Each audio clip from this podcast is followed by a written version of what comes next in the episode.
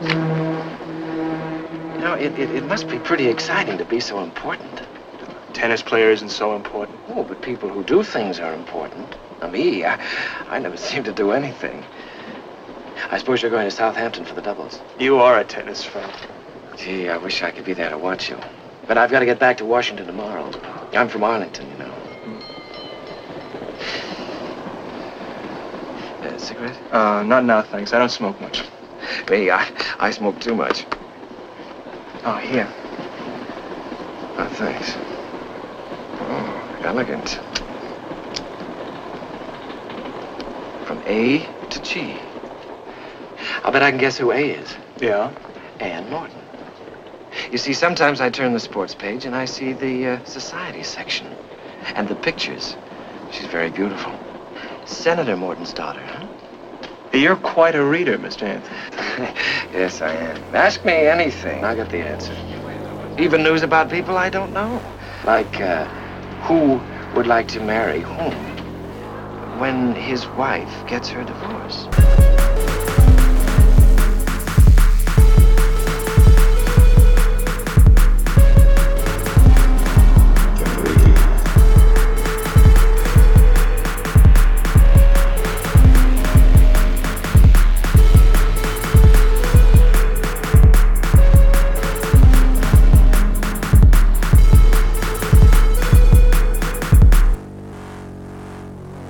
Everybody. Welcome to Generation Lost, the show about movies with Bryn and Jeremy. One That's of which right. is me, and the other one is him. That's right. It's me. I'm the other one. And we are here again, coming to you live.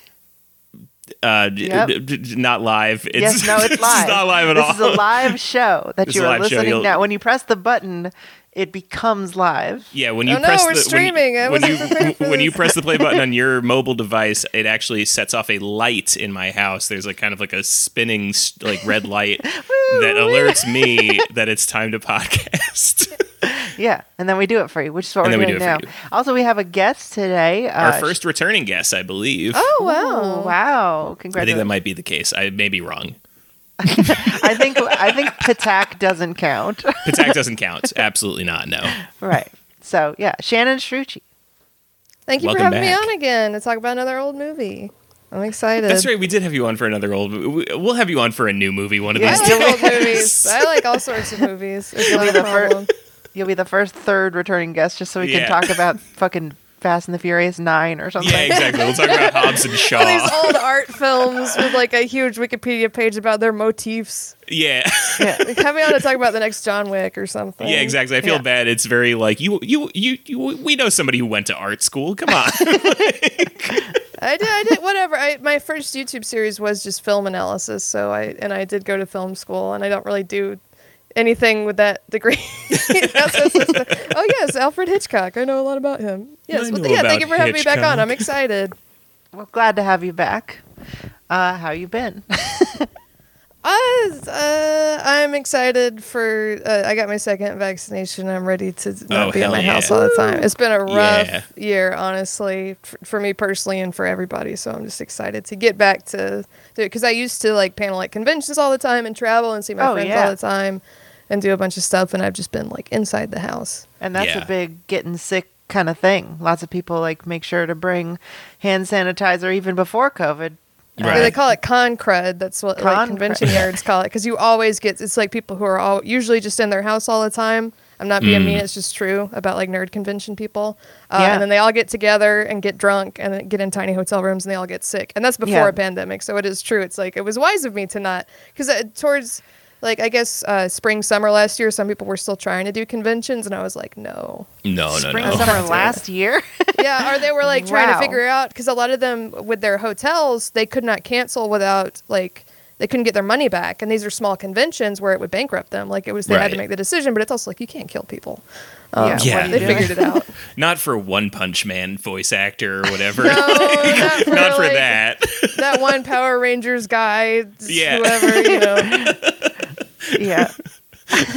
not for the not for the metal band that does like incredible covers of Game Boy songs. The yeah, Proto or Man. the the quirky steampunk band, whatever. Yeah. Every con has one of those. Flying giraffe whirlwind meal something. Yeah, I don't want to like name any of them. I've been done a lot of conventions, and you get kind of like, okay, that's real quirky. That's cool. You Dude, do I your love. thing. I'm not gonna. I, love all of that stuff. I, I like no no diss at all. It's all Mm-hmm. incredibly cringe, but and I love it all. It's very sincere though. You know, That's what I love like they're, about it, They're is that living their it's like- best life. Yeah. Yeah. One of the best experiences I ever had at a con was like, so I, I did a ball and out. We did like a live show at an anime con, the, random middle of nowhere anime con we shouldn't have been at. It was in like Wilmington, Delaware, and Oh, those like, are fun though. You never know what to expect. yeah, exactly. You're like, Uh-huh. I don't know who any of these people are. There's we're the biggest names on the bill. don't really know what to expect. And our whole audience was like, um, it was these two kids dressed up in like Naruto robes sitting up front who were really sincerely like into what we were doing and we're just like playing along with everything, not, not So laughing at a single joke, but really sincerely there for like Dragon Ball stuff. Uh-huh. And then all the way in the back was a cosplaying couple as um, Vegeta and Bulma just making out. Oh wow! oh wow! I think I would have had to comment on it, or my friends Oh, with we that I did- panel with would have made fun of. Like you can't not make fun of Vegeta and Bulma making out. That's Oh, very for sure. disrespectful.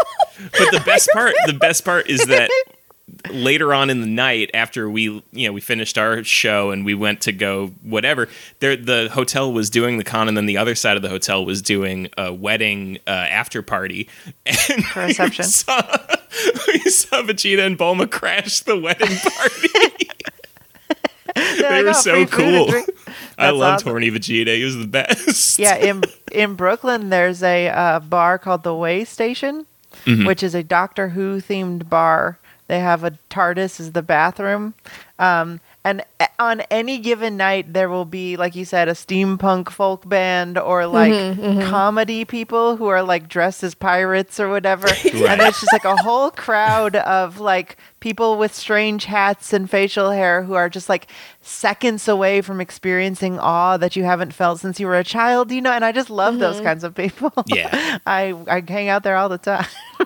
I miss conventions very much. I do too. It's very easy. Like it's on Twitter and online, people are very. I don't know. There's so much irony and like insincerity and stuff. But you go to one of those like little cons. That's kind of its own world. It's really fun. I really like Yeah. doing it.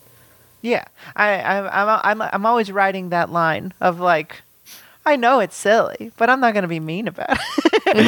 right anyway, what did you watch this week, Shannon?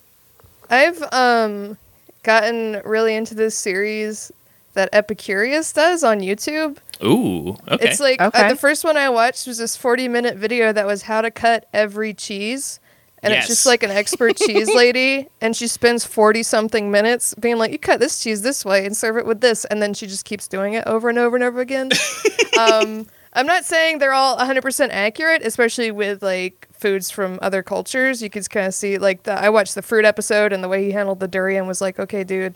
But I've just gotten Oh, into these, wrong? like, well, not that it's wrong, but it's just sort of like being dismissive of foods from other cultures. or Oh, like yeah, the yeah. white lady doing the cheese is like, okay, this is the cheese they put on a elote, so I'm just gonna like put it on some corn. It's like that's not really the same thing. not the same thing But I've really enjoyed watching these long videos. Oh yeah, and we watched uh, with one of my family members. I watched the one. It's like how to make every cocktail, and yeah again, the it's cocktail like one is 30 or 40 fantastic minutes. I've seen that before Yeah, they're all classic cocktails. I'm like, I just like to learn something in a low effort way, so I've just been Yeah, watching a and lot the of guy, those. if I remember correctly, I watched it a while ago, but if I remember Mm-hmm. correctly, the guy like with a bunch of them is just like, and this one was invented at some some uh, hotel somewhere, and it's always like Mm-hmm. it's always some American hotel in another country, yeah, yeah, yeah, yeah. Oh, weird. and it like got me In, really like, thinking Cuba or about like something, yeah, or- yeah, that's what I think it was, and and it really starts to make me think about like it, is the cocktail like a distinctly American art form? Like I'm not really sure, and it's not really an easy thing to learn about, but I really want to learn more about cocktails. I'm sure he was just do he was doing like American cocktail, like he called them cl- quote unquote classic cocktails, but I'm sure Mm-hmm. other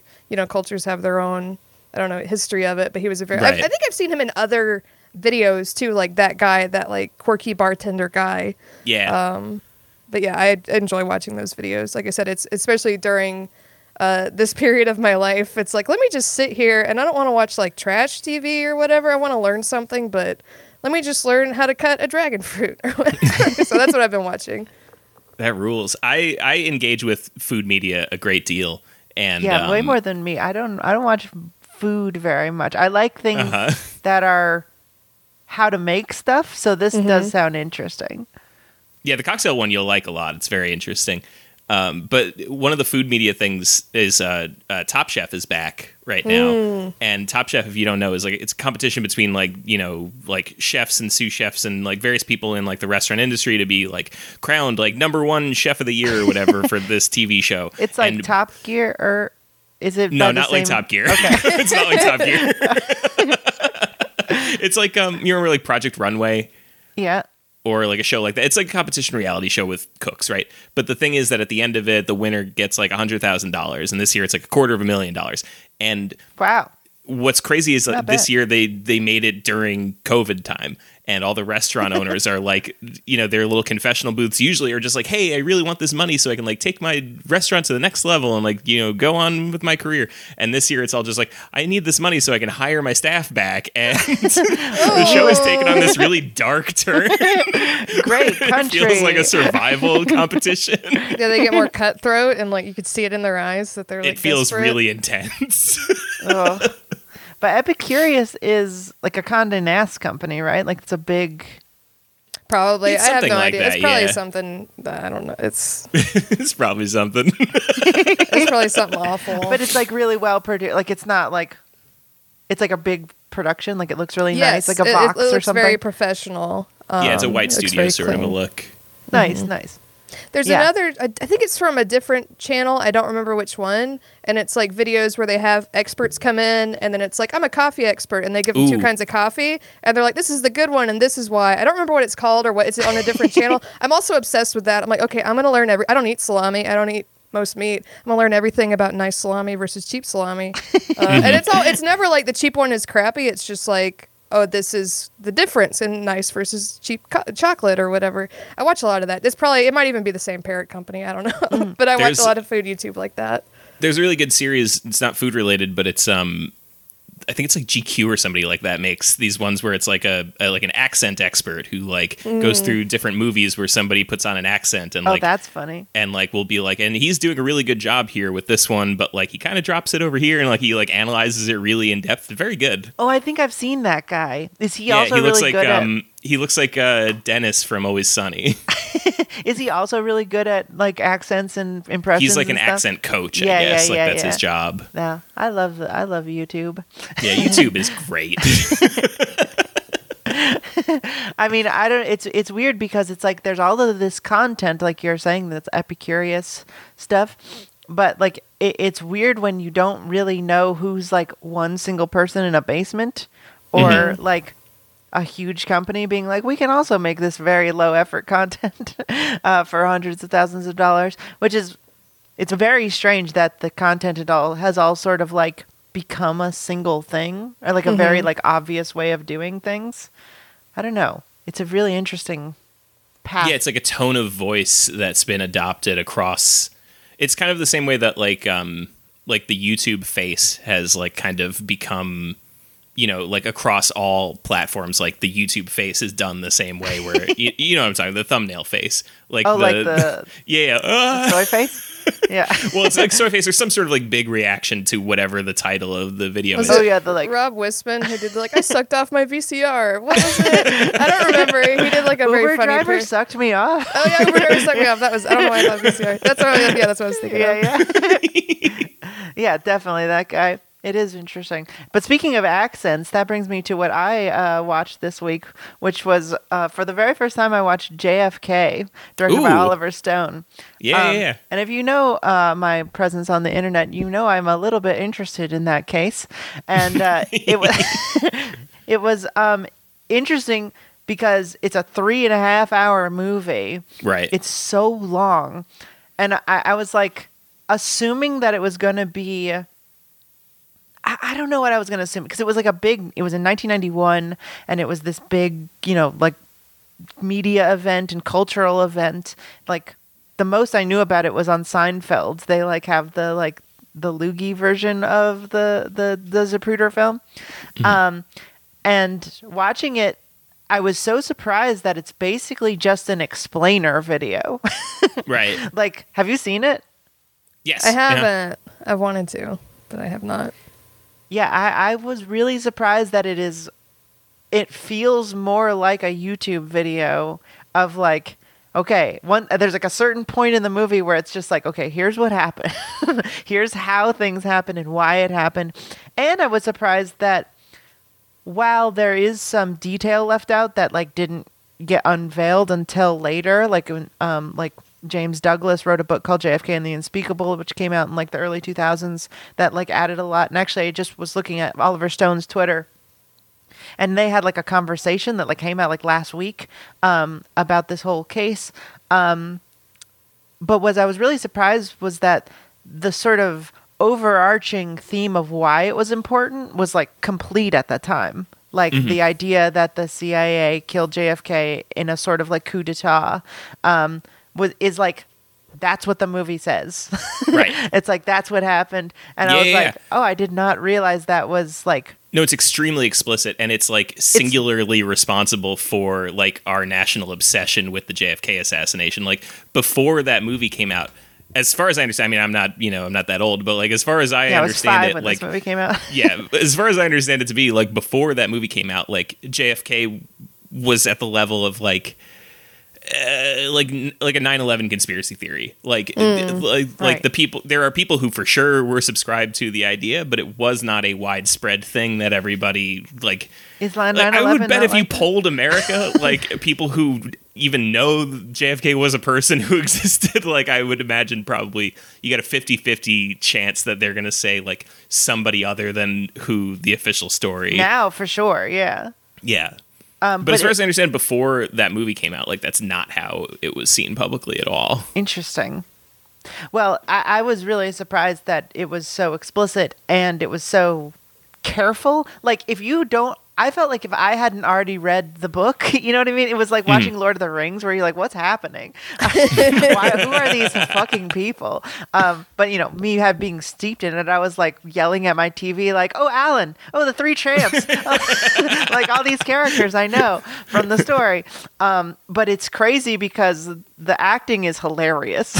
Right. um, like Garrison is good. Like uh, Costner is good as Garrison, but he's doing this like everyone's accent is completely falling off all of the time. Where he's just like doing a Louisiana, I'm from New Orleans half the time, and then some scenes he's just like, no, I'm not. I'm just Kevin Costner. And then Joe Pesci is doing like a a down home like country accent and he has these weird painted on eyebrows and then like half the time he just goes back into Joe Pesci. Um it's very strange. Um, but the acting scenes, there's only a couple good ones, and then like the scenes where him and his wife is like, "You're this is tearing our family apart," are really sort of over the top and boring and don't really work.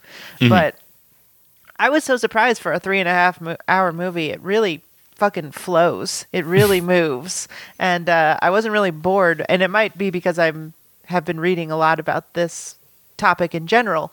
Um, but I, I thought it was a really fun movie. I loved it. And it was nominated for Best Picture, which is kind of insane. It is kind of insane, just indicting the fucking government for like not having a democracy, and then we had a fascist coup of our country. That's like, what? Are you sure this is allowed? I don't know. It was very strange. I liked it a lot. I thought it was a, a fantastic film. Um, and I thought everyone did a really good job. And I would love to see sort of a, like, I don't know, a DLC or like an update to it where it's just like, Gotta get my JFK DLC. yeah, yeah, or a Just dropped. I want to see the Hobbit version of this. Uh, I was I've been thinking a lot about how the the Devil's Chessboard would make a good like HBO prestige TV, like the like the Allen Dulles biography. Um, and I think I, that would be a really good companion. Um, but I, it was very good. Anyway, Jeremy, what did you watch this week? Well, thanks for asking, Bryn. Um, I'm going to bring the mood into a totally different place here. I watched the uh, 2021 film Mortal Kombat Mortal Kombat. on opening on opening day. I watched it on uh, on HBO Max. You've been very excited. I've been very excited. I gotta admit, I've been very excited for the Mortal Kombat. I like that the ice comes out of his hands. I like it. Hell yeah. Um, and I must say, folks at home, uh, it's bad. It's it's a bad movie. Ooh. It's it's stupid in all the ways you don't want it to be stupid. Unfortunately, In what ways exactly? Uh, so okay, so first of all, just uh, the most obvious thing they have the song and they don't use it. They don't use the song until the end credits. You get all the way to the end and they do the they do the mortal kombat song. And, it, and it's like a dubstep remix of the mortal kombat Oh. song you have the song just use the song. Everybody loves it you Wait, know? it's a dubstep remix, yeah like they do like a dubstep remix of, of the mortal kombat as song. though it was released 15 years ago. yeah, yeah, yeah. With like that weird like um what are they what it sounds like those like wooden uh glockenspiel things like the you know how like every song had that sort of sound in it for a little while like the do do do do do do do do do do do do do during like the dubstep uh And like, "Bwah," like after. yeah That's so weird. oh yeah, I know what you mean. yeah yeah yeah so uh yeah so that right off the bat Terrible, yeah, terrible not decision. not good, not not very good. Um, opening scene incredible. The first seven minutes of the movie are really fucking good because they do like it's like an ancient Japan and like it's like the ancestors of of all these people and it's like uh, Okay. the like old time Sub Zero and old time Scorpion and like. Sub Zero like kills Scorpion's wife and kid. like the opening scene, you see a dead child. You're like, oh my god Oh, tone setter. really not uh, emotionally prepared for this at this time in my life. Um, but then, like, an, there's another baby, and that baby survives, and you're like, okay, actually, I am emotionally prepared for and that's exactly Liu this. Kang or something. uh, no, so okay, so the protagonist of the movie, uh, his name, the character's name is like Cole something. Um, Okay. Cole Young is his name, and the whole movie they tease that he is the ancestor of Scorpion, and so you're like, oh wow, cool. So at some point, so the the mechanism by which this all happens is like. You're born with a birthmark that is the Mortal Kombat dragon. And if you have the Mortal Kombat dragon birthmark, that means that in the future you'll have to do Mortal Kombat. Okay. And it, I guess it also means that somewhere deep down in you, you have a magical power that will someday be unleashed, right? Does that have any precedent, like in the Mortal Kombat lore? I have no idea. Ever? I was supposed to say I'm not super. It's like, did they just was that a thing ever, or did they just I like okay know. for I- this movie, it's I, 2021? I played the, the arcade games when I Yeah. was a child. I haven't followed the lore very much. Um, but so you have a birthmark, and that means you have to do Mortal Kombat. It also means you have a magic power, and so everybody's unlocking their magic powers. And like Liu Kang has fireballs, and like Kano has like a laser eye, and whatever. And and the whole time you're like, oh, Cole, his is gonna be that he's Scorpion, and Oh. and the movie really like leads you down that path, and you're like, for sure he's gonna be Scorpion, and that's gonna be what it is, and then the it's like the twist of the movie basically is he's not Scorpion, he's just another guy. Why? wow. Who's And his- Scorpion? Scorpion is like he comes up from hell at the end by like a total coincidence. That sucks. Why would they do that? I don't know. And Cole's magical power is that he has armor that looks like a Power Rangers costume. um, it looks Like- it literally looks like rubber that they like carved little etching into. And um, what else? What else annoyed me about this movie? it was really bad, man. Um, so it's not even fun bad. Like it's no, they don't even cool. fight enough. They Yeah, don't, I like- had a feeling. it's a two-hour movie, and we don't even get to like big fatalities until like the last fifteen minutes or so. Oof. Like they, ba- it's all lead up to this. Like you know, they're like, and the tournament's coming up. The tournament's coming up, and then out of nowhere. Uh, Shang Tsung is like, uh, actually, we're going to try to cheat so that we don't have to do the tournament. Why? Why do they not Uh, want to do the tournament? I guess it's like if you win the tournament enough times, then you get to like own Earth. and so they're at like they're like it's like having a card with like your free yogurt and you've got like seven of the eight and he's about to get the eighth one and he's like i'm so nervous that we're not going to get our eighth one and we're not going to get her free yogurt let's just steal the yogurt instead Wow, that's a terrible story. yeah it's What a- really bad I Um, feel like anybody could have, like, anyone could have written a better story. I could Yeah. write a better story right now. one of the really annoying things is like I you know I had joked a lot coming into it like it's just going to be all introducing characters it's going to be all origin stories. It really is. It's all just origin stories of every character but not even cool origin stories that are like and you know this person's like this because this this and this happened to them. It's mm-hmm. The origin of why they look like they do. Everybody get everybody starts the movie nor- like Kano looks normal at the beginning and then his eye gets scratched out. Right. it's like the explanation for why he has a metal thing over his eye. It's Jax not. starts out the movie with regular arms, and then Sub Zero freezes his arms off. And then this is this is the best part. This is the best part is he gets his arms frozen off, and he's like, "I'll never be able to fight again." and then these Shaolin monks in a cave give him the robot arms. That's pretty cool. I like. that they're doesn't like- make any sense. Yeah, they're they're like mixing bombs and like, making potions and stuff. And then he comes out with a robot. Yeah, we've got special tinctures and ancient yeah. magic, and Ancient also magic. Tony Stark's laboratory. Absolutely incredible. Another major highlight of the movie is Scorpion only speaks Japanese. He doesn't speak English ever, Okay. except once for no reason at all. He says, "Get over here." well, just because that's what he says in the game. Mhm. Yeah, yeah, yeah, but they don't like motivate it at all. It has no reason for being there. He just says it Why does he only speak Japanese then? because What's- he's Japanese. right, he's from ancient point Japan. of that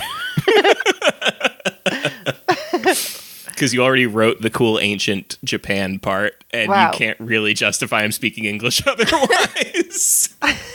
so you just don't justify it. yeah, you just, he just put picked up it that in. he picked up that one phrase in hell. It's just they Yeah, say it all the time in hell. Get over here. That makes sense. Get over here. they it's, say it's it sort of our constantly. Mm-hmm. inside joke, you know. when we're It's a bit between me and the devil. Yeah. Uh, don't worry about it. You wouldn't get it. Uh, yeah, that Um, sounds really bad. And it's what's it's really really, frustrating. I really hate when they take things and then add a character who's supposed to be like an audience stand in, yeah, he's the Marty McFly. but for no reason. No Like, reason. And they, they no give him all the that. coolest, like, he kills Goro and Sub Zero, and you're like, but you don't have a power? Like, your power is you have armor? Like, why? what? He's Yeah. motivated by his love of his wife and child, um, and that's like a big thing Awful. for him. He's he's like a magical wife guy. He Hmm. just really strange. Yeah, that sounds really terrible, and I'm glad I didn't watch it yet. We will be talking about on the bonus this week that there's like a gazillion sequels coming up, Yeah, so it's no, that's the other thing well. is that it's it's so obviously just like franchise bait. Like, did you see Alita Battle Angel? Uh-uh. It's the same thing with Alita Battle Angel, where like, you, and in a lot of movies these days, where it feels like you can tell that they're just like setting this up to be like, and then we're gonna make good movies down the line because Alita Battle Angel. Literally at the beginning, they're like Ed Norton is going to be an important character in this, and then you don't see him again until the last five minutes when he's just like, hmm, and then it closes. Eventually, you'll see this character Yeah. do something interesting, but not yet. Not yet. We paid a SAG wage for Ed Norton. He came in and Late. shot for two hours and left. yeah, Yeah. exactly. He had one shoot day. Partial. Yeah, it's funny because I feel like there was, I don't know, not too long ago, there was, like in the 90s, there started to be like, uh, it's, we're leaving it open for a sequel, but it would Mhm. always be like a complete movie and then a stupid tag at the end. Right, like, exactly. what if there's another one? And then it would either not happen or not happen. But now everyone's like writing their thing, just planning on it. Like, no, there's going to be a sequel already. yeah, like it's not even making a movie. They're like they're making an intro to the movie. They're they're, making make. episode one and it's like this pilot blow I mean, to use the old Mortal Kombat as an example, like that one ended like it was a full complete movie, and then the end of it was like, and then a big shadow guy jumps out of the ground, and he's like, and now you got to fight me, and they're like, all right then, and then credits oh, roll. oh yeah and then there was never another one No, there was. They made Mortal Kombat Annihilation, and it opens Oh, with Johnny. Cage getting his neck broken. It's like the first thing that happens in the movie, and they clearly filmed it at the end of the last movie, just in case they couldn't get people back. Could I they? always, I always picture them having a shoot day where they break everyone's neck once, just to be like, in case we can't get you back next year, We just need to have it for safety. You just gotta break everybody's necks just for safety. get one for safety. yeah let's get all the spine breaking for safety Let's just have it. yeah i really hate this whole like trend of just like everything's a franchise Mm-hmm. i it's it's it makes everything worse. And as a nerd it makes everything hard to catch up on. Mm-hmm. and like everything feels like broken and and not uh linear. Do you know what i'm saying? Like Yeah, it- yeah. not everything fits together because they don't actually care. So it makes this thing go off my brain where it's like well i guess i have to watch all of them. But then there aren't all of them and not everything lines up anyway. It really Right. I, I, it makes me not want to watch anything anyway Anyway, speaking of anything to watch, Mm-hmm. we watched Strangers on a Train as uh, Hitchcock Month Hitchcock. Uh, uh, rages on for another week.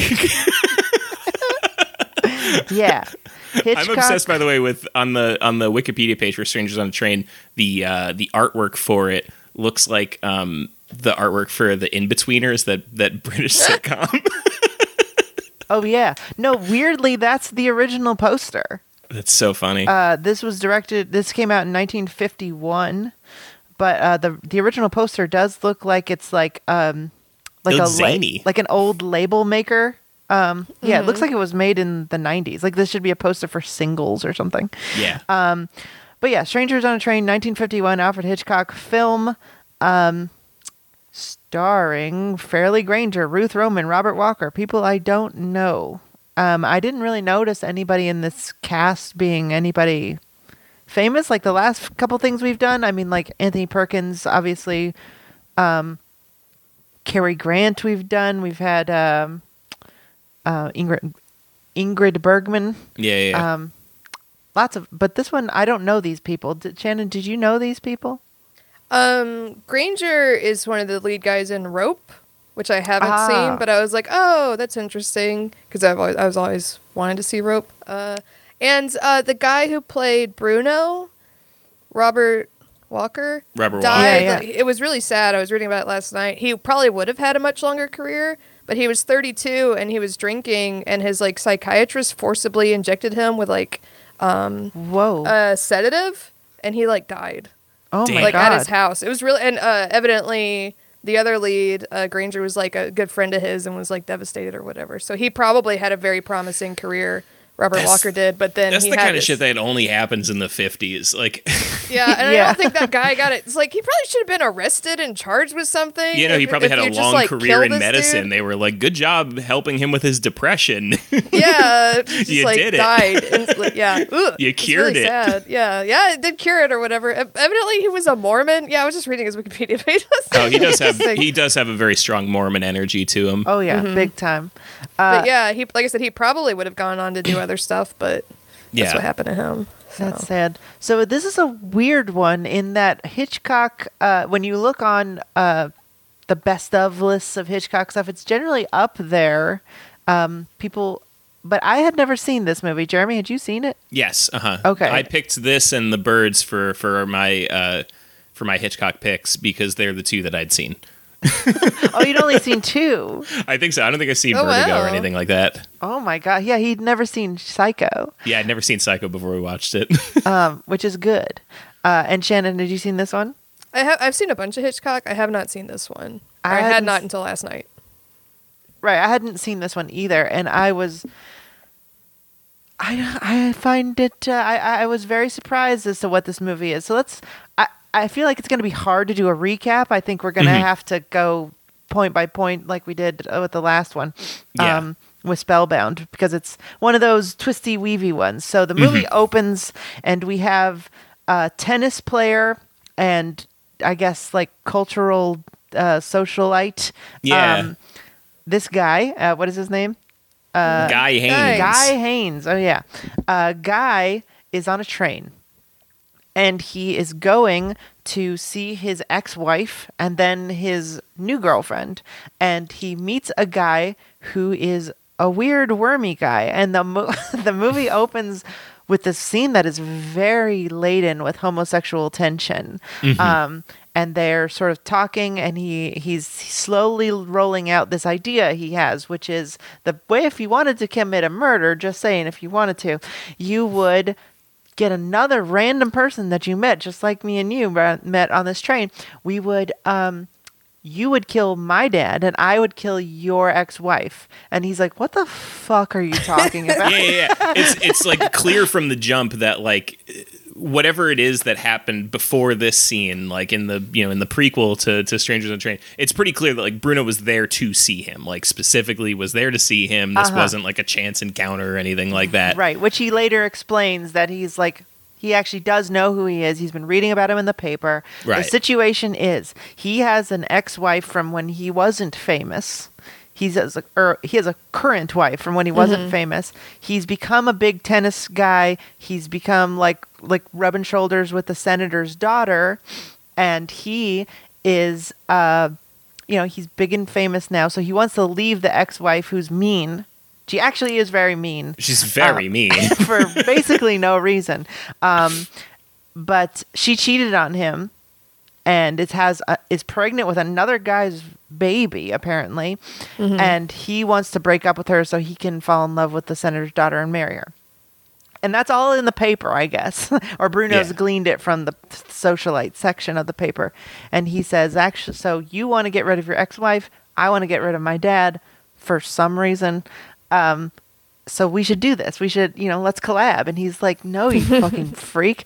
Um, and then they leave. And that's one of the strange, well, the biggest surprise I had in this movie was I thought it was all going to take place on the train. Mm. uh, I, I for did some too. reason, I did. There's probably a different Hitchcock movie that all takes place on a train. I'm mixing that I haven't seen that I'm mixing it up with. Well, there's uh, definitely Murder on the Orient Express, which is not a Hitchcock movie, but mm-hmm. does all take place in.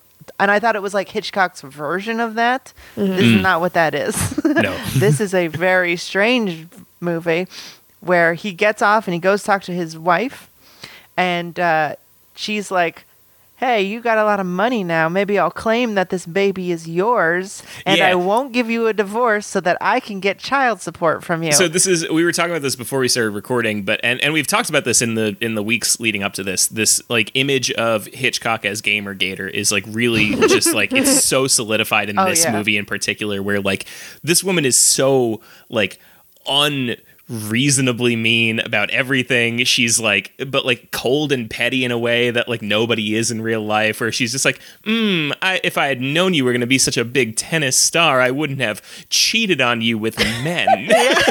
Many She's men. like, give she's me like the money to get strutting around as she's saying it and shit.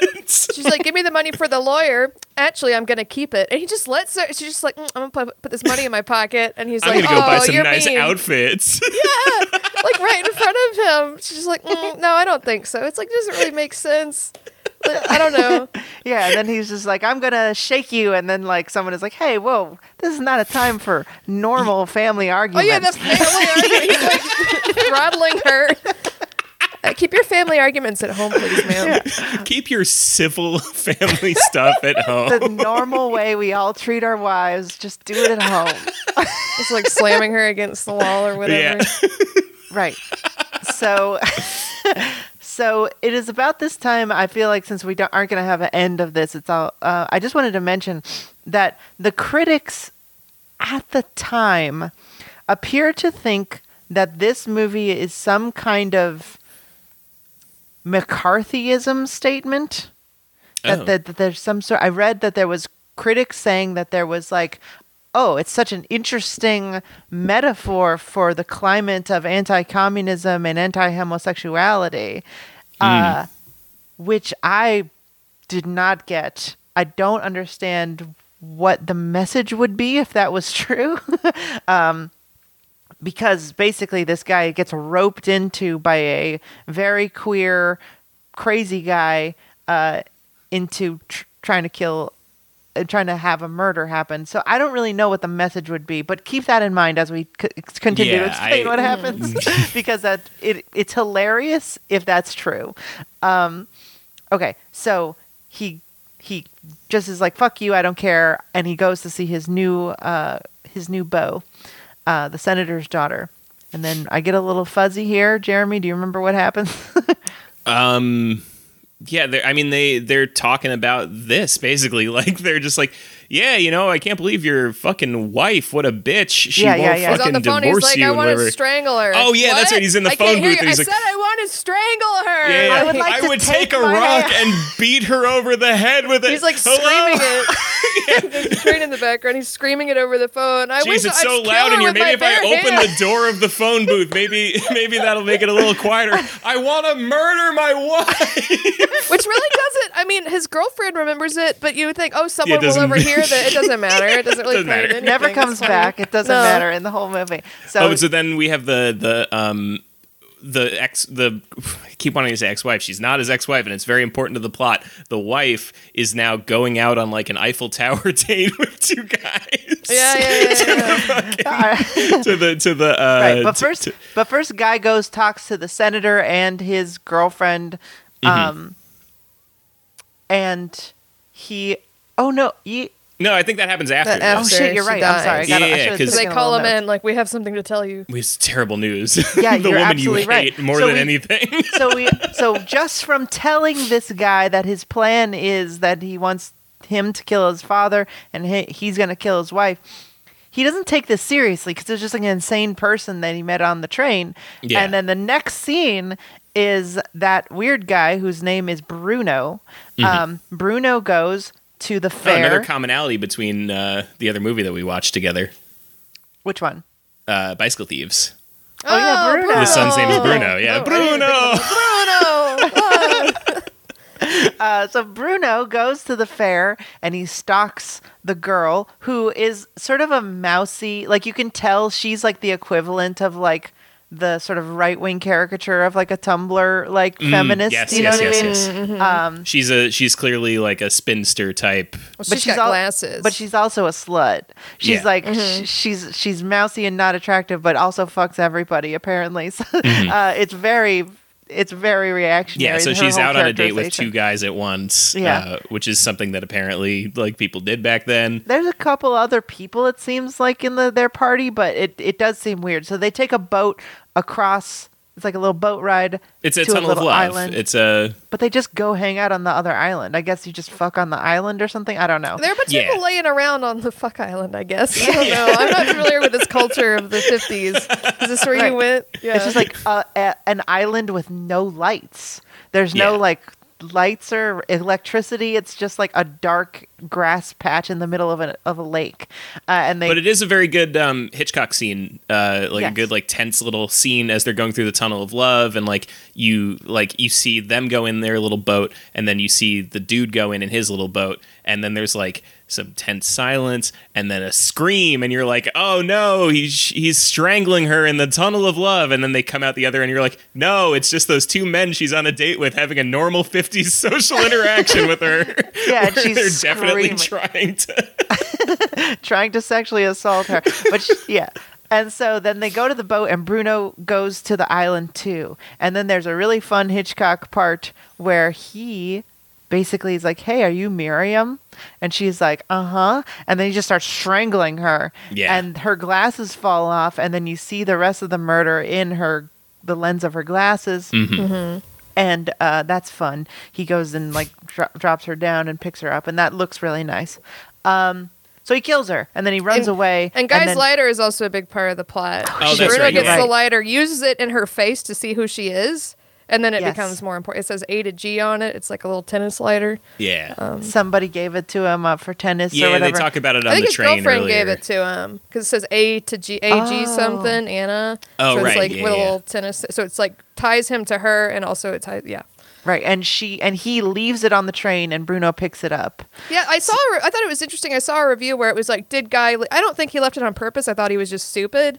But is there a subtext if he kind of wanted it to happen, so he left it? Because if I had something Mm. and there was this crazy guy, I would make sure I got Oh. it back. I would have had if it was something that like was mine and tied to me. I'd be like, "Could I have that back, sir? Do I need to get security?" Yeah. Yeah, I'm gonna yeah, make this whoever, whatever it is that you're going to do later, even if it's Yeah, not need this this thing we just talked about, I don't need you having that. I'm gonna be honest.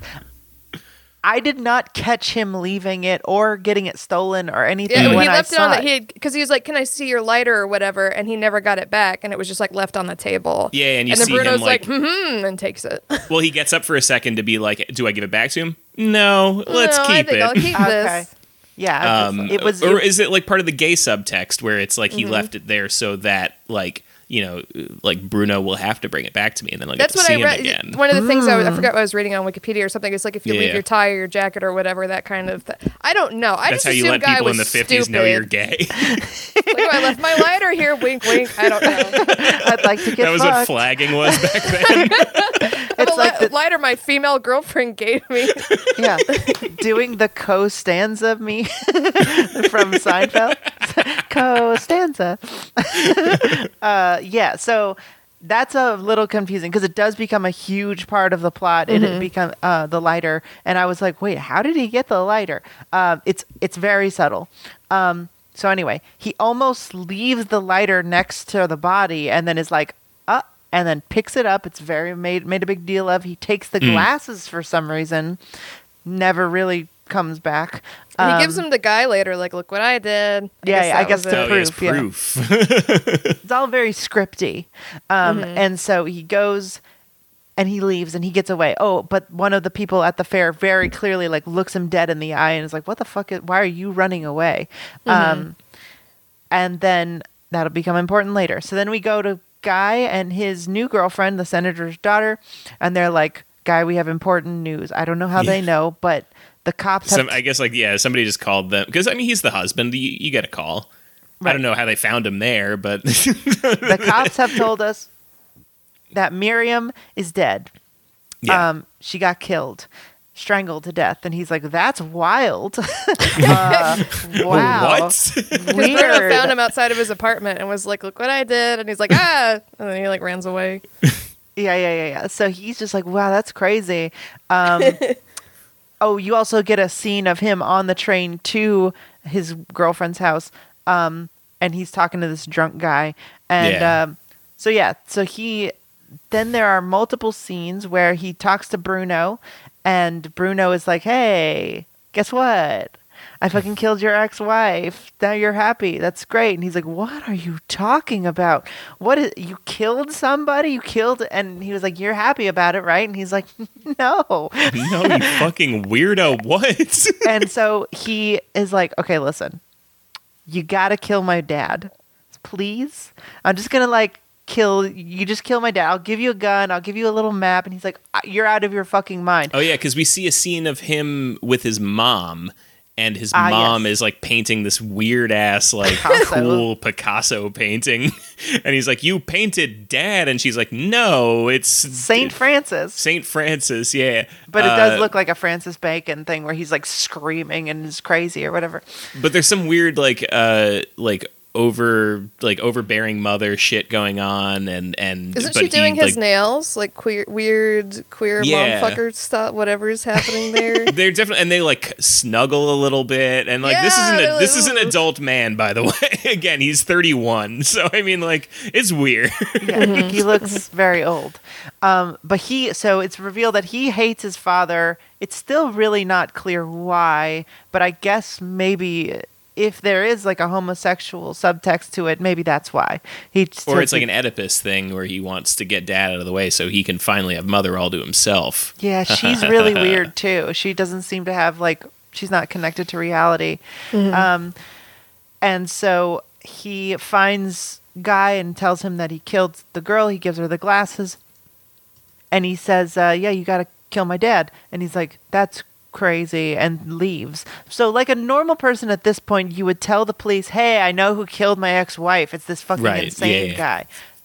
But Guy doesn't do that. And for the rest of the movie, this is just like I got completely lost. Like I'm just like, why is he not just telling everyone? yeah it's not like it's not like He doesn't bruno really has have- any sort of like he doesn't he has his lighter but that doesn't really explain anything and like I mean, the problem eventually becomes that Guy doesn't have a, an alibi because during the time that it happened, he was on this train, but the only person who can attest to him being on the train is the drunk guy. Right. And this is where it sort of becomes more of, or I start to see more of the concept of it being like an anti communist, like witch hunt thing because like the cops immediately think it's Guy.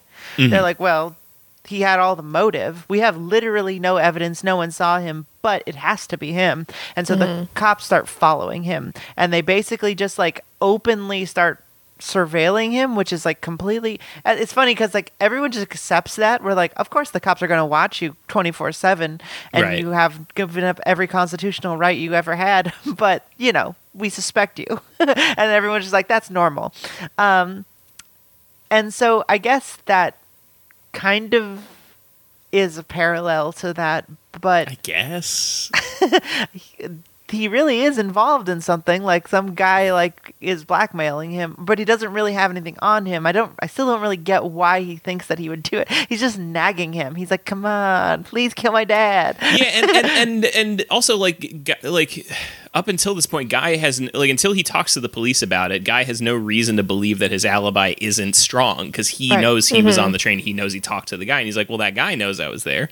So that's that really. And then He's like, does he not have a ticket stub or something, or the teller at the mm, place? It's mm-hmm. like, They- is he there does, not, but they nobody say- else? they say he could have gotten off at Oh, yeah. Baltimore. They're like, you could have gotten off the train early and gone and murdered your wife and then gotten back on or something. I don't know, whatever. yeah yeah yeah but i we but, want it to be you. but like they say it's like isn't it a good enough that he knew that this drunk guy was on the train and he like could you found him and they're like no it's not good enough and it's like why though Yeah. I guess Um, you have to look at it with the 50s mentality too, where it's like, you know, it's like, why aren't you uh, using this woman's failings as a person? You know, like, why, why isn't it any of the various men that she's been promiscuous with? Why is it me? You know, Yeah, like, yeah. like it's like the walls are closing in around me. You don't believe me? The- the- This woman's seeing half of the country. Come on. Right. So for whatever reason, guys, he, uh, Bruno keeps sending him like a package of a gun and a little like child's map to his room. yeah. which is very funny. A little, a little refrigerator drawing of you killing my dad. A little crayon drawing with a key taped to it. Here's how to kill my dad. Yeah, with with like labeled like you, dad. it literally is. It's so funny. Um, and which further, uh, you know, shows how nuts this Bruno guy is. Um, and I will say, Bruno is more a psycho than Norman Bates. Like his Oh, yes. perform- his performance is so creepy and uncomfortable. Uh, and he's so funny too. Like he, Yeah. um, there's the, the one scene with his mother where he's like, and you know, I've always got my little plans, and she's like, oh, oh, Bruno, with your little plans, and he's like, you know, like my plan to blow up the White House. I like that part a lot. And he's like, "No, what would the president think? I can't do that. I can't do that. what would the president think?" Yeah, and and that, basically anytime he's on screen, I felt pretty compelled. Like Mm-hmm. I was like watching, and I was like, "What is he gonna do?" But in a like a little bit disgusted way. So I, I have to say, in retrospect, like Bruno is not fun to watch, but it's very well done. As Yeah. in, in he's he's a a very convincing freak who might do something this way. So. and I think Guy is a very convincing, um, uh, like Mark. I don't know, Patsy. Like Yeah. he, he's very convincingly like under the thumb of this whole thing. Like Right. I never Yeah. once in this movie, I'm like, Guy's in control. He's got this. yeah, no, he's scrambling. He doesn't. He's always panicking. Like under a stoic face, he's just like. uh, so, uh, Bruno starts worming his way into high society life to try and make Bruno uh, kill this, kill his dad. or make Guy kill his dad. Sorry, yeah. to make guy, guy kill his dad. Um, and he starts to make friends with the the senator's friends, and he just like shows up at like a racetrack or something, and is like, "Hey, I'm I'm a big high society guy now. I'm so charming." And that's the thing; he is really charming. He He's able speaks to char- fluent French. yeah. Yeah. These French people at the tennis match. It's like what? his dad. Is it ever clear what his dad does?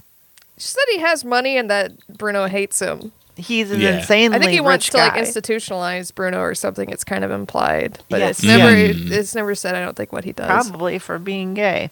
Probably, yeah. So he he uh, says, "Oh, he goes in and there's a par- they get he gets invited to a party, and at this party, Bruno is like."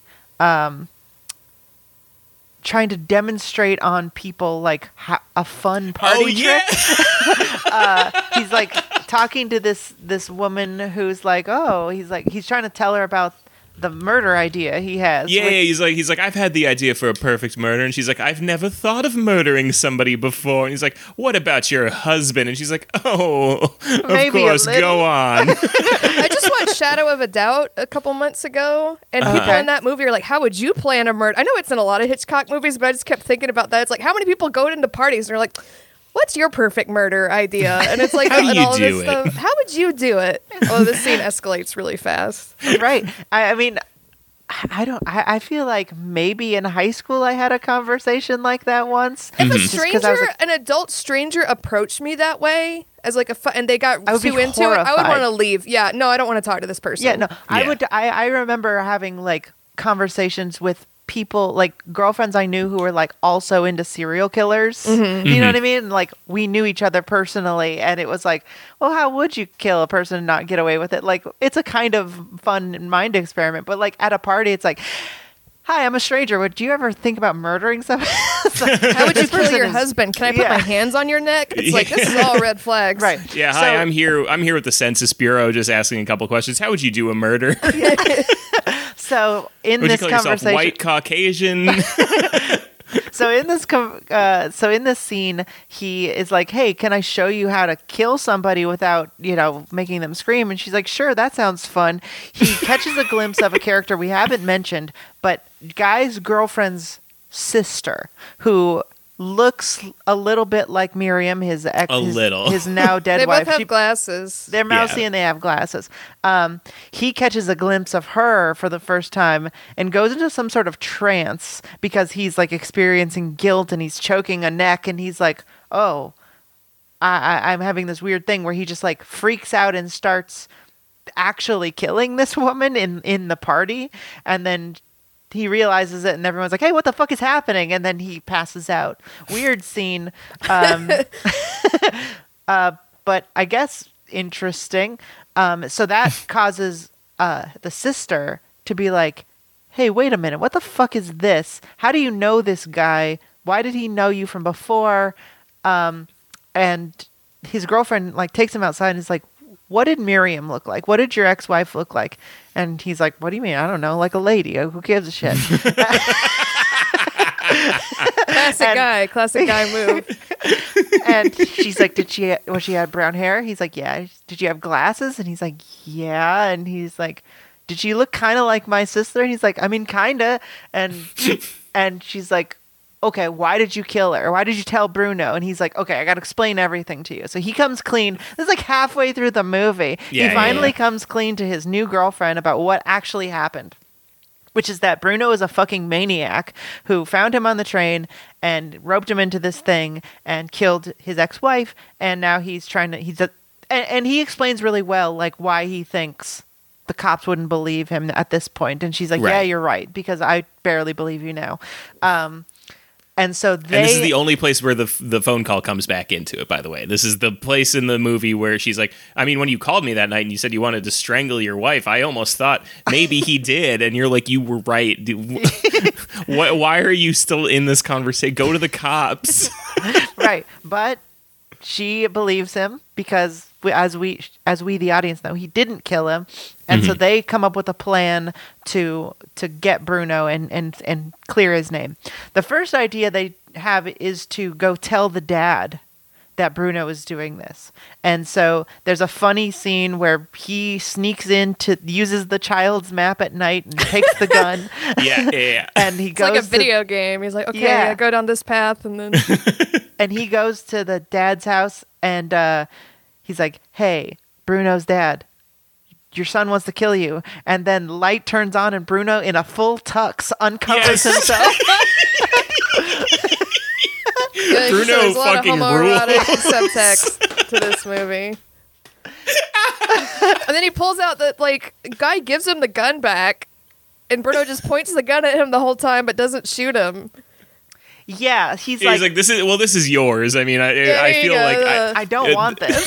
yeah, Let the me just give up. this I mean, I'm insane not killing man a your dad. loaded gun in his house where he could just shoot me. But he's Yeah, like, I really- won't shoot you. I'll do really- something worse. It's like, okay. really bizarre behavior there. Mm-hmm. He's like, I was gonna tell your dad, and Bruno was like, I know, obviously. Uh, I don't want you to do that. Really, you have to kill my dad. And uh, he's like, okay, maybe later. And then he gives him the gun, though. He's like, I'm not going to do it.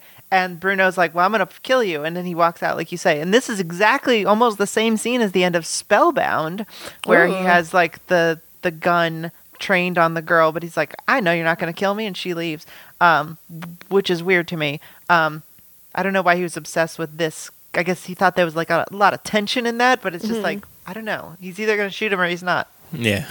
So anyway, th- their real plan, and we have to start wrapping this up. Sorry, it's going long, but it's a very complicated movie. Um, the real plan that they come up with is one of the dumbest things in any Hitchcock movies I've ever seen, where they're like, "Shit, I have to play tennis." It's, I was thinking this is like one of those like late career decisions that somebody would make where it's just like I'm known for tension. Yeah. And I've done every single tense thing you can do in a movie. I can't repeat myself. So like what else is like long and Yeah. like tense? Tennis And and, you a have- storm drain. Those two things Yeah. intertwined. Oh yeah, Genius that's filmmaking. So, so you, so you have to remember this is pre Psycho, this is pre Rear Window, this is pre Vertigo. So this he he still has time to grow. Um, but this is very. It, you're right. It does feel like he's like getting bored of being a tension guy. So this. Like a 10 minute long scene happens where Bruno's like, Well, we have to go catch Bruno because Bruno has decided he's going to plant the lighter on at the island. yeah, yeah, yeah. And- And, then I guess like go tell the cops like, hey, go look for a lighter. That Yeah, you which- missed when which you wasn't scoured there before. before. Yeah, that obvi- you would have obviously seen. yeah. which I don't know what. At this point, everything starts to fall apart logically. Like, Yeah. Like, what how it- do you tip the p- cops off to this and not make it very obvious that you planted evidence? Yeah, uh, it doesn't make any sense, but he's going to do it, and they're very concerned. And so instead of being like, I'm going to throw the tennis match or I'm going to miss the tennis match, he's like, well, I'll just be really quick. yeah, yeah, I'll make it a very fast tennis match. and instead of throwing the game, he decides he's going to win really good and fast. Yeah, yeah, because he's like, well, they'll know that I'm that I'm up to something if I lose because I don't. So I'll just change my play style entirely. The guy's like, oh, normally he's a slow player, but now he's just like really hammering it. It's like this is Yeah. so weird. Right, which doesn't work, by the way. He, you know, wins the first two. I forget how tennis works. I mostly only know because of Mario Tennis's aces. Um, but I think he wins the first two matches. And then the last match he loses, and then they go through deuces. So it's just taking forever. Right. And then the sister has the car waiting, and he's like, okay, as soon as I win this game, I'm going to run to the car and go. Uh, and then you do the distraction, which is pretend to suck a cop's dick in broad daylight.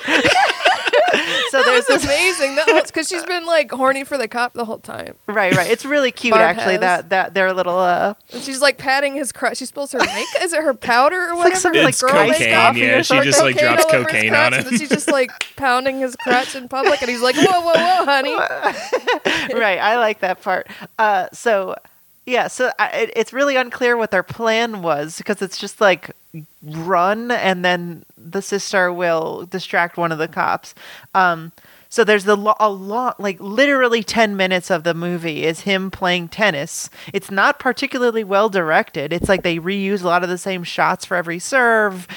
Uh, they're sort of just like smears of the clock and then like the girlfriend just like biting her nails in the stand. It's very boring. Yeah. And then Bruno leisurely going to the island. um, and then while he's doing that, he drops the lighter in an open like gutter. And like- Ridiculous. Oops. And then and uh, he's just got his hand down there. And he gets a whole crowd of people. Like I guess this was the '50s where that many people would care if you Yeah, dropped there's no something down the TV gutter. yet. Yeah. right. He like he he asked like some random worker, it's like, "Hey, can you open this grate?" And he's like, "I don't know. Th- How do you do that? It's like a city thing. It'll take like a week or whatever." He's like, oh, "My lighter's right there." And then he's like, "I don't know. Maybe get a really strong guy." And then like multiple multiple people start Maybe get a coming, kid with little hands or something. which puts him like hundreds of witnesses like around this He's also lighter. like, my lighter. He doesn't say it's something else. He could have said Yeah, my yeah. key. He could have just lied. He's like, oh, my, I need my lighter. It's very important. And They're like, Yeah, all the people what?" are like, "Who cares? Just go get another lighter." And he's like, "No, Yeah. but it's, it's sentimental. It's really important." So this court case is just crumbling before his eyes. Yeah. Which is already a dumb plan, as we've mentioned, Yeah. going to the island to plant evidence like days after the fact. Um, but so during the tennis match, you get tennis, the very exciting, tense game of tennis, and then his hand just slowly reaching into a grate, and that's supposed to be Hitchcock, the master of tension and suspense.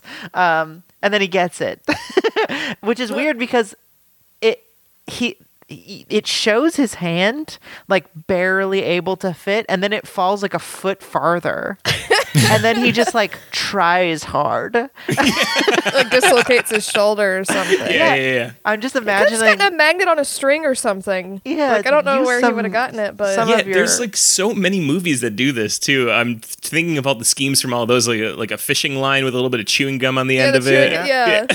i feel like i've had to do that in real life i don't really remember why Yeah. but anyway he it just like he's just i was just imagining his hand turning into um the second episode of the x files like stretch like he just like Yeah, it doesn't make any yeah, sense. his hand just keeps getting longer. Um so then he gets it and then he keeps going uh Yeah, so yeah, yeah. whoa wow okay so he goes to the island or to the well, it's fair, important, Bryn, that we account for the time that he's been playing tennis. which he doesn't have to do yeah, we. uh, it's it's never really set up why he would do that. It's just like, well, I gotta I gotta do tennis, are they're gonna think something's up, which it is. yeah, if he doesn't show up for the game, then His they're gonna know wife something's just up. died. Yeah, Pretend Yeah. he was grieving. Isn't that an easy out for a tennis game? That's not that important. That was my No, thought but the, process. the papers have all been talking about how much he hates his wife. so he gets in a car. They run. They drive real fast to the fairground to meet up with Bruno. Um, once Bruno gets to the fair, he beats him by a lot.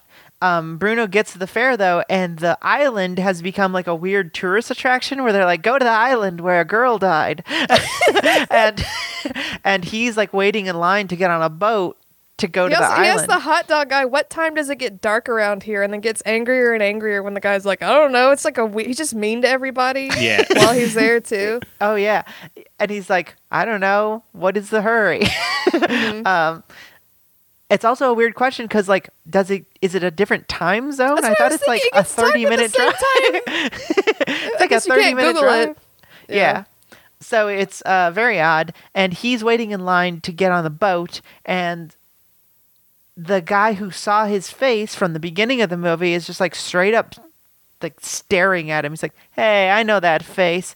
And he goes talks to the cops who are somehow also now tipped. Oh, they call the cops who've been following Guy call the cops from this town and are like, "Go to the fair right now because the killer's going to go there." So they don't really know who they're looking for. But the the fairground guy is like, "That's the killer right there," and Bruno's like, "Oh shit!" so he gets so he gets out of line, and then Guy arrives. The cops are following Guy.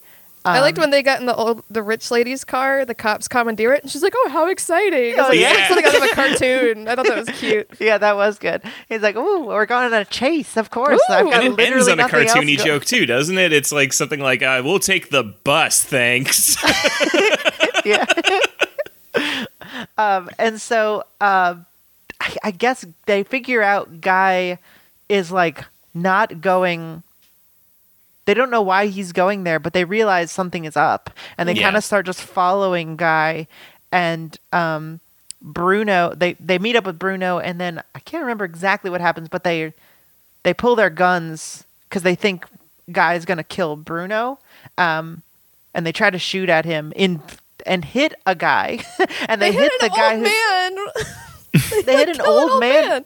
For no reason the cops just kill a carousel uh, Yeah. conductor and then so now they're on the carousel uh and the carousel the conductor he drops dead and pulls the lever too hard, and so now that means the carousel is going very fast. Yeah, why And do so- they make it so it can do that? I don't know if that's how it works. I don't but in one it of is. the dumbest action scenes I've ever seen in any movie, the carousel is now spinning so fast that the centrifugal force is dangerous.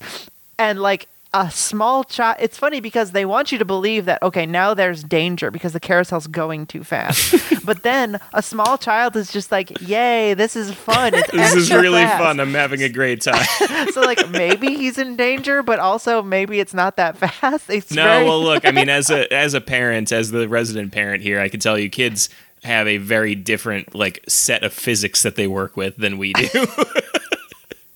like Yeah, I find true. Nico sleeping bent in like a backwards C shape all the time. Like his spine is like going like this, and I'm like, that does not look like it, that would kill me. I would wake up and I would be paralyzed.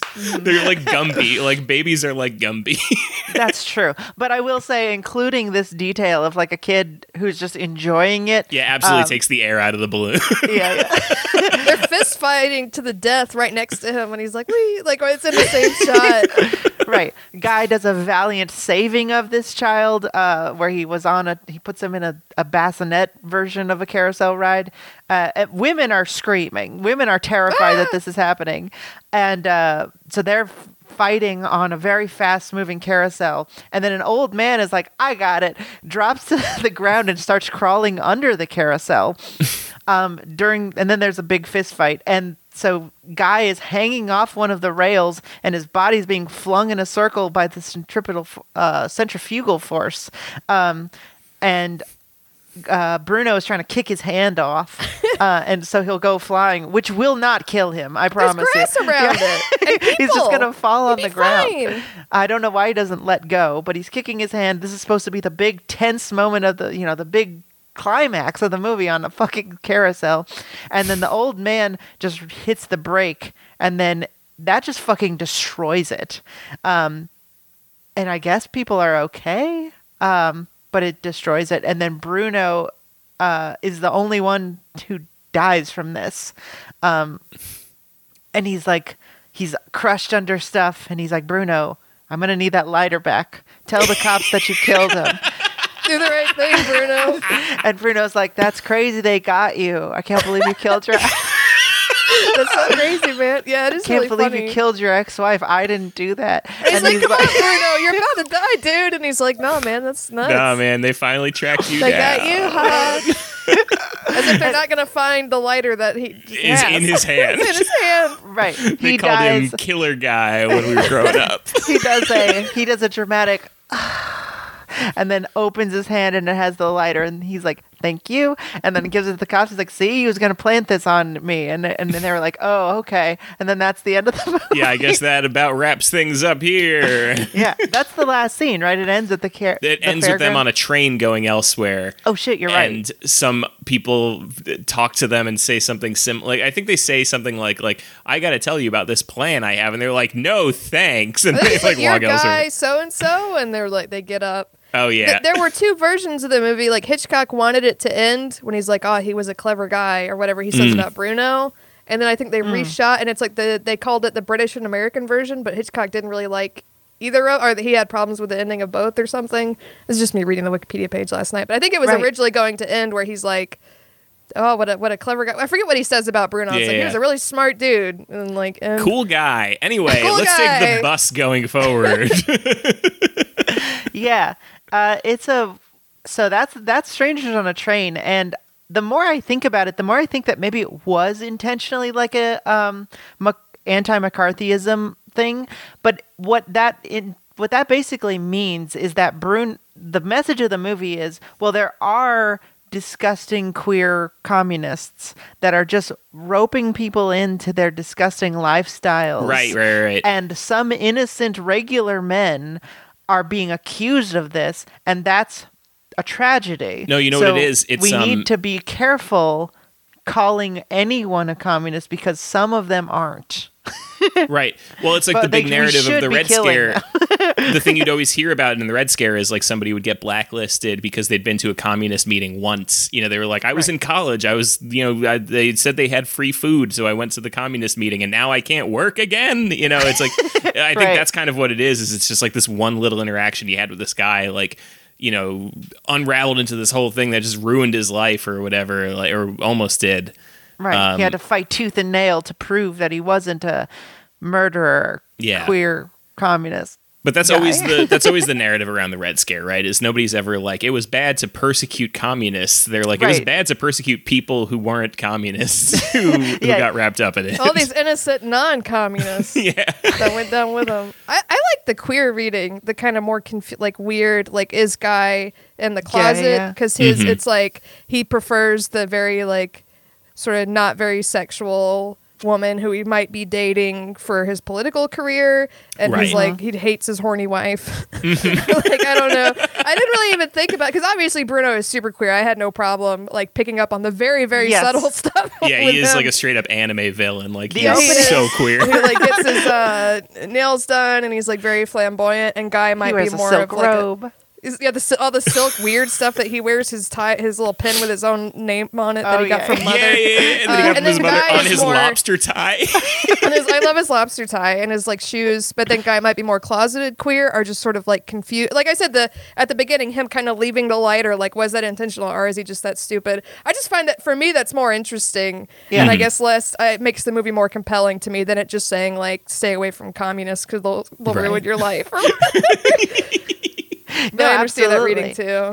I, I mean, I think I think that w- it went hand in hand at the time Mm-hmm. because like it's the left, and there was a big, Mm-hmm. you know, gays are often communists is like kind of the understanding because Yeah, why because our wouldn't they culture be? wars and political wars are always kind of entwined in that way, where like th- there will always be some crossover there.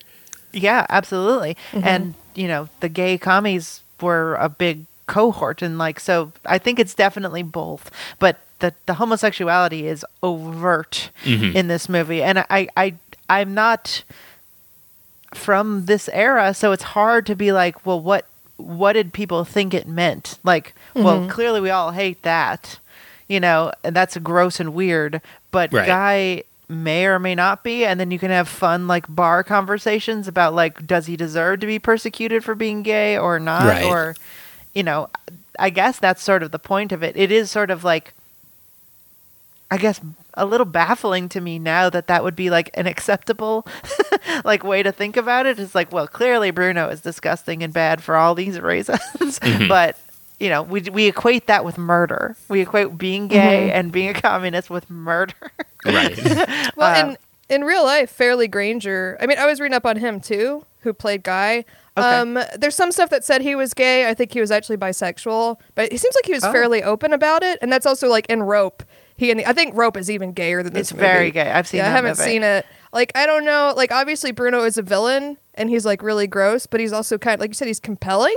Yeah, and he's sure. not. He's not like overtly sexual where he's like gra- I don't know there are a lot of like gay panic type villains and he's not necessarily that. I don't know, but like you said it's very hard to put myself in the position of like what would a gay man watching this movie in the 50s like Right. what would he feel about it like wh- Right. I'm not saying he would be happy about the representation but like I don't know Uh, or like I the, even I mean if, it's the whole queer coded villains problem Yeah. where, where people Totally. relate to the villains but like also they're disgusting characters I don't know Yeah, it's like contextually, like, are you even thinking about representation at that point, or are you Mm-hmm. just like watching this being like, haha, those are gay people for sure. yeah like I Yeah, see for what you're doing Alfred Yeah, like yeah, I yeah. get it You know? Yeah, old Al, old no personal life section on your Wikipedia, Al. I don't, I don't know. I don't know what that's about.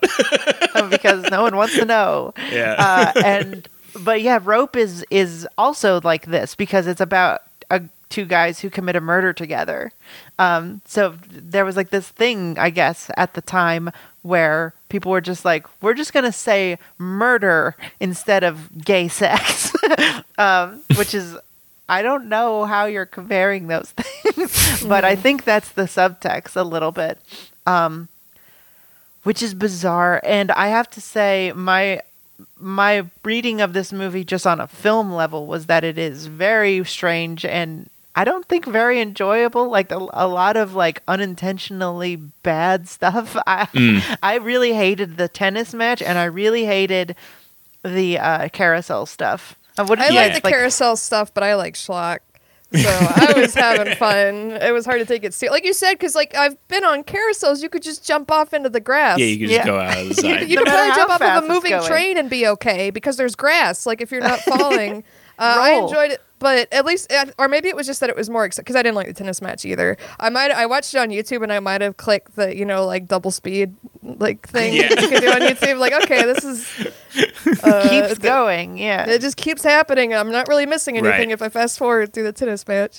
I think it really loses it in the second half. It kind of just whirls out of control a little bit. But I think the first half of the movie is is pretty competently done. I think it's pretty fun and enjoy. It's much more enjoyable than like you know Notorious or Spellbound were for me. Like it, this was much more engaging at the very least. I, I agree um, with that, and I think I And at least at the very least, I knew what was happening the whole time. There was no part of it where I like zoned out because it was too much like spy shit or whatever. Right.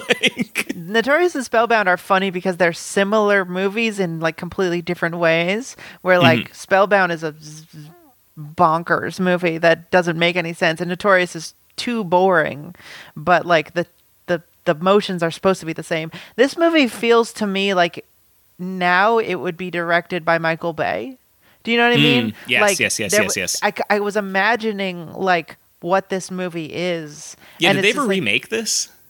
I don't know, but it there's definitely like this sense that it's like a dumb action movie. Like Mm-hmm. there's this sort of like intrigue and then it just sort of like devolves into bad action scenes. um Yeah. like like we said with the really bad tennis match one um it, it kind of reminds me of like those movies that are on YouTube or are on Netflix now that are like Joseph Gordon-Levitt is riding a bike in New York City and there's a bomb or whatever. You right. Know? I was gonna say it's like um phone booth. Phone Yeah, booth would yeah, be yeah. like a really close analog to this. Like where it's like it's it's very tense because someone might get shot. Yeah. Uh, but there's two hours of movie that that doesn't happen. Um, and so I I think for me, I I, I would watch this movie and and just sort of be annoyed. I I I watched like by the end I was like God just be over. Yeah. Um, but and you're right, Shannon. it- It's it's schlocky, uh, and it's fun if you like that kind of stuff.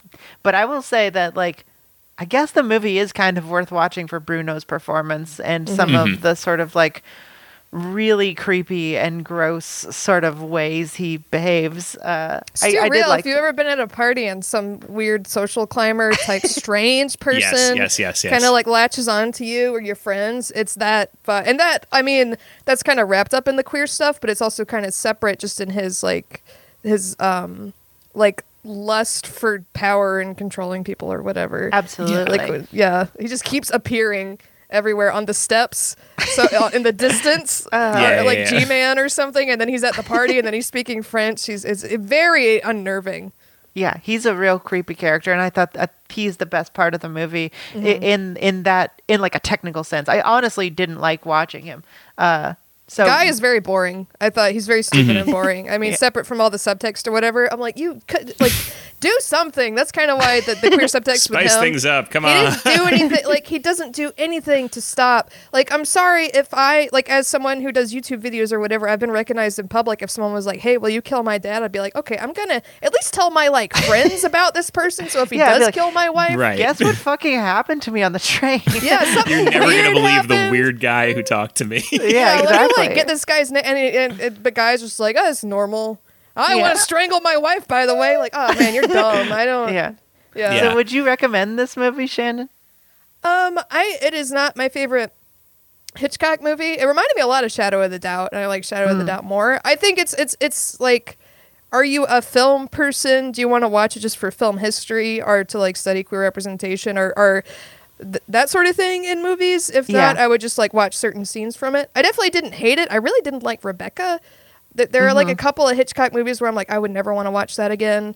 Uh, Yeah. But also, this is not the best Hitchcock movie. No, no, no, no, no. Like it's kind of that- boring compared It's to actually other been ones. super interesting going through all of um, going through all these movies that I haven't seen of his, where I'm just like, I don't really like Hitchcock. Like he Yeah. has he has Oh, that's a couple interesting. the, the, f- what what I've learned from Hitchcock month though so far is that he I most of the movies I've seen from him are kind of not good anymore and don't hold up. Psycho is fantastic, I think. Um, Yeah. And I'm but now I'm like You haven't watched The Birds yet, but I watched The Birds because we were supposed to do it a couple of weeks ago. right. The Birds holds up for sure. Okay, great. I great. like the Um, 39 Steps. I saw that in film school and really Oh, liked yeah. it. well, I'm like worried to go back and watch Vertigo because like that one I didn't I, like Yeah. Vertigo very see. much. I might, I'm, I'm wondering I like if China. I, just I mean, will like it. Polanski was obviously a monster, but I like Chinatown a lot. I think they get compared. incredible. I like Chinatown a lot more than Vertigo. But like, Oh, um, sure. That's a the- all the like movie. lists and whatever that are like the best Hitchcocks and whatever. Like they all put fucking Notorious first, and Notorious like w- was really boring and kind of whack. yeah, yeah. It, it's not like a very good movie. I mean, Yeah. uh, maybe it's like you had to be there, but I, I feel like the problem with America in general is that there's a lot of people who were just like able to overlook some really deep problems with like the ideology of a movie, and it's like I can't. I'm not gonna give that a pass. So Yeah, so I- I, feel like it's been really strange to go back and be like, these are insanely misogynistic and kind of fascist movies. Yeah. Um, in a lot of cases. Um, so is the only real winner for me. I, I, I feel like yeah, you're right. I, I would say if you have to watch some movies, you were studying queer history. This yeah. is an If you were, for important one, example, but doing a Hitchcock month on your podcast, I would recommend it. Otherwise, I'm not recommending it. I wanted to say uh, again from the Wikipedia page. Um, there's a quote from Ebert talking about how, uh, like in this movie and maybe in other Hitchcock movies, the left side of the screen is for evil and our weaker characters. The right is for characters who are good or temporarily dominant. And there, Okay. he plays with that. There's a scene where like guy literally like walks behind the bars and like walks to that side of the screen and says something, commenting on it. Like Hitchcock's obsessiveness with that kind of stuff. And if you watch it through that lens in like a technical filmmaking way, but it's also like if you look at somebody like Kurosawa, was also a beautiful technical filmmaker who I like a lot more and was probably Yeah. a much better him. Yeah, person. Hitchcock, I think before we recorded it, like Hitchcock ruined Tippi Hedren's career and like obsessively tormented at least one person every single movie and was just a weird, terrible man uh, from like every account of how he especially treated like blonde, skinny women. Right. Like, he had this psychosexual, like very bizarre, you know. Uh, and it's I think people are happy to overlook that sometimes. I mean, he's Yeah. dead. It doesn't really yeah. What are you gonna Make We're it do? canceling him. Yeah, you can't. ca- yeah, when people discover that like a man in Hollywood was awful in the fifties, it's like, well, they all were. Yeah. Yeah. What a surprise. Yeah. we were talking about that with Spellbound, where it's like it's hard to separate like if this is a normal thing or we're supposed to because like everyone treats her like dog shit. Like everyone's just like constantly sexually assaulting her in that movie and like no one thinks it's weird. So it's like is this a Hitchcock thing? Is this a culture thing? It's really uh hard to sort of separate.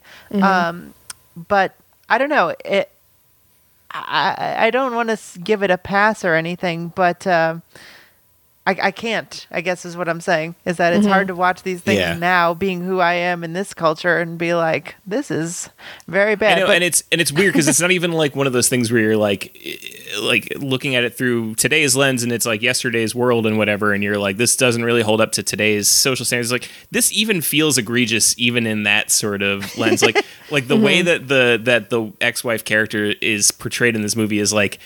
This is not like this is not up to the standard of a good movie. Like Don't even they also call her like ugly? At one point, yeah, they- like, Yeah, oh, yeah. they use some, and I'm like, oh, that's so cold. And they made that actress wear glasses where she couldn't see. I read that too. Oh, wow. They couldn't find fake glasses that she could see. He was just like sadistic and weird. Yeah. Yeah. It's it just doesn't really it, I don't know. It it even for like today's sexist filmmakers, Mm-hmm. like this doesn't even live up to that. I, I I wanted to mention, like you were saying, like there's technical stuff where he has like a film language, and I feel like sometimes people mention those things, but uh, uh, for me, I think if you if your film language that you invented, where you're like, oh, I'm communicating this, that can't possibly stand the test of time. So it's like kind of on you to be like, I don't know that the right side of the screen is good and the left side of the screen is, you know what I mean? Like, I mm-hmm. think with Kurosawa, who you mentioned, like, he has a visual language that transcends. Like there is cultural mm-hmm. stuff that I'm not ever gonna get because I'm not Japanese and I'm not hundred years old. But like, mm-hmm. but like you know, you watch Ikiru, and like that movie is a incredibly poignant movie about death and you know aging that like anyone could watch and and see this incredibly beautiful film. Um, It and, was like and a high and low it. too. The visuals in that movie and just commentary on classes and the visuals in high. I love Yeah. yeah. as well, but like the way that movie looks, the black. That's one of my favorite like black and white cinematography movies ever. Right. And I think that I think I mean this is a high standard, but I do think like visually like you should be able to make a picture that resonates on some like less mental level and more emotional level. Um and I feel like Hitchcock is sort of kind of a nerd in Like, like, I got to get like, out my diagram and put it on the screen. and Yeah, like, yeah, more- yeah. Yeah. And he's like he's like for people who want to like jerk off over like that sort of like technical proficiency. You can say the mm-hmm. same stuff about like Michael Bay. Like if you ever hear like F VFX guys who are like re- you know the kind of guys who wear like weird hiking shoes on set and they're always like mm-hmm. and they're always mm-hmm. like, well, I know it's a shitty movie, but if you watch this, like the what they had to do technically to get this shot where it spins through the s- shuttle or like the camera's dragging on the ground while the car flips over. It's amazing, and it's like, yeah, but who gives a shit? Yeah. Yeah. you know what I mean? I feel what like do you sometimes, get at the end? sometimes I feel that way about Hitchcock, where it's like, what exactly is the point of any of this except like stroking your own ego or showing us how smart you are? Um. So yeah. Yeah, well, that's that's been the show. Okay. We've gone too long. Thank you We've so much. Shannon, for Thank you for coming having me on, on. and talking about movies with us. This has been great. Again, you're always welcome. Would you like to plug anything? Uh, you can find me on Twitter at Plenty of Alcoves. I'm the film correspondent for Struggle Session, which is at Struggle Sesh. I'm a player on the Teenage Superhero Body Horror Actual Play podcast, Critical Bits, which is at Critical Bitcast. And I, th- if you're in Atlanta, I'm doing some conventions later this year for the first time in a long time. Wow, I don't, very I, I don't exciting. have a, f- a- official or whatever yet, but I will be uh, seeing people again later this year. Wow. I'm excited. Follow her for dates. It will be Yes. fun. Well, thank you so much for coming on. Uh, I've been Bryn Niebuhr. You can follow me at Kinematography, Jeremy at Jeremy Thunder. You can listen to my other show, PP Lettuce. Uh, you can also watch my Twitch streams at twitch.tv slash dullcare. Jeremy has no other projects except for his YouTube, youtube.com slash Jeremy. Well, it's Jeremy Whatever- Thunder. however the URLs work on that You know site, how I don't know. Whatever. He's making city skylines, good videos. Check those out. Also, check out our Patreon, patreon.com slash generation loss. You get Discord and you get the weekly bonus episodes where we talk about the movie news and uh, Discord where you can watch the movies the day before the episode comes out. So do all that. but don't Thank tell the so much. government. Do not snitch on us.